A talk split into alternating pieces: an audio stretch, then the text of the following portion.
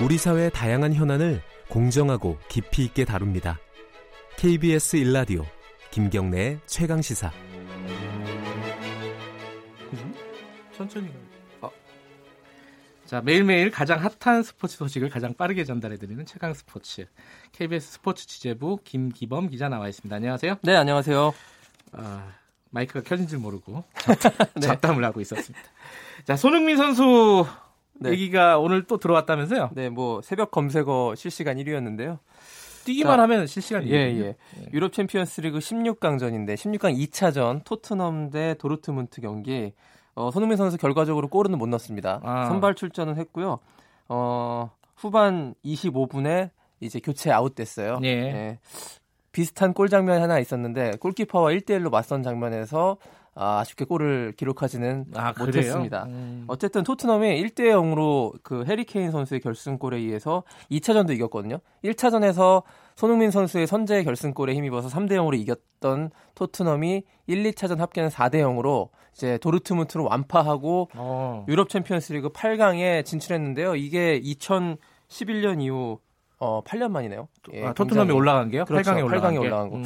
이번에 우승까지 내신 노려볼 수 있는 전력이 아, 아닌가. 그 정도 전력이에요? 생각이 되고요. 물론 뭐 더센 음. 팀들이 있습니다. 맨시티, 음. 바르셀로나 이런 팀들이 네. 있는데 오늘 그 정작 뉴스는요. 그 더 강력한 팀이 탈락했다는 게 뉴스거든요. 어, 뭐 레알 마드리드가 탈락을 아, 했어요. 아, 그래요? 근데 탈락하는 과정도 굉장히 충격적이었던 것이 그 1차전이 원정에서 아약스한테 2대 1로 이겼거든요. 네. 보통 원정에서 이긴 팀은 그쵸? 홈에서 뭐 지키기만 음. 하면 되기 때문에 그 쉽게 이기는데 홈에서 레알 마드리드가 4대 1로 대패를 당했습니다. 4대 1이요? 네, 4골이나 먹었는데요. 레알 마드리드가 그렇죠. 스타 군단이라고 하는 레알 마드리드가 4대 1. 예. 아무래도 그 선수가 생각이 나더라고요. 호날두. 예. 호날두가 이제 유벤투스로 이적을 예. 하면서 바로 이 그 첫 시즌에 이렇게 레알 마드리드가 참사를 당하게 되는 음. 그런 한 스타 플레이어의 파워와 영향력이 얼마나 큰가를 이 팀을 통해서 다시 한번 알 수가 있었고요. 이 네. 레알 마드리드가 유럽 챔피언스리그 3연패, 3년 연속으로 우승한 팀입니다.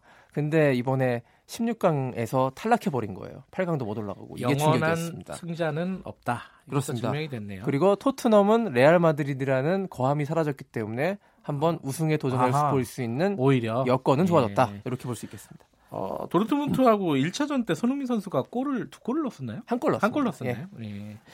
그러면 8강전은 언제예요? 4월인데 아직 그 아이고, 그 정확한 참... 일정이랑 상대가 지금 그 네. 16강 경기 남아 있기 때문에 거기에 확정이 되면 말씀드리겠습니다. 이 리그가 천천히 이루어지는군요. 네, 5월 말에 결승이거든요. 예. 이 유럽 챔피언스리그가 유럽 축구의 대단원을 장식하는 가장 마지막 일정이에요. 예. 예 왕중왕을 뽑는 경기니까요. 자, 프로야구 소식 하나 알아보죠. 네. 김민성 선수 계약 관련된 뉴스가 많았어요. 어제 좀 핫한 키워드로 떠올랐었는데요. 네. 키움 히어로즈의 삼루수인 김민성 선수가 이제 계약 관련해서 뜨거운 네. 논란을 일으켰는데 그 김민성 선수가 사인 앤 트레이드 방식으로 키움에서 LG로 입단을 결정했다라는 소식이 전해졌어요. 네. 근데 이제 일단 사인 앤 트레이드가 뭔가 요거부터 좀 아셔야 되는데요. 예. 그 원 소속 FA 선수인데 프리 에이전트 선수인데 네. 일단 원 소속 팀, 기존 소속 팀이랑 계약을 맺습니다. 사인을 해요. 네. 그 다음에 바로 다른 구단으로 트레이드 되는 거예요. 아. 그걸 사인 앤 트레이드라고 하거든요. 어렵네요. 예. 네. 그 FA 계약을 원소속 구단과 맺자마자 다른 팀으로 이제 네. 어떻게 보면 팔려가는 그런 것이죠. 그래서 키움이 그 FA 계약을 일단 3년간 18억 원 정도 규모로 김민성과 계약을 맺자마자 LG로 트레이드를 단행한 겁니다. 예. LG로 넘겼어요. 그러면 그러면서 현금을 좀 받거든요. 트레이드를 할 때는 네. LG 구단으로부터 추가로 현금 5억 원을 받는 이런 딜을 바, 저 제가 한 것인데요.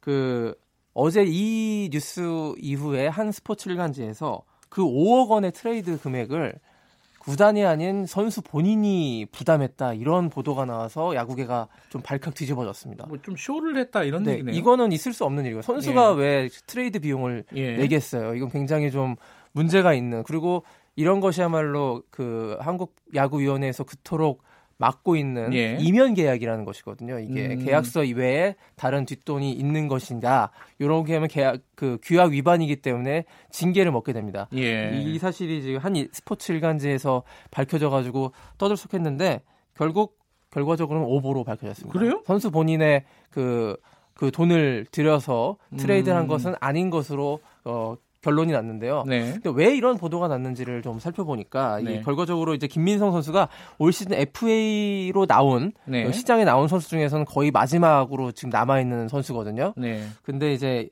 그 한마디로 이 선수가 좀 다른 구단의 구애를 받지 못한 거예요. 음. 이러다 보니까 마지막에 이제 그 FA 계약을 키움이 맺었고 이 선수를 음. 트레이드로 하다 보니까 네. 이런 어떻게 보면 그 오보도 나오게 되는 예. 그런 결과로 이어졌는데요. 김민성 선수가 넥센 3루수로서 굉장히 좋은 활약을 예. 보여왔는데 예.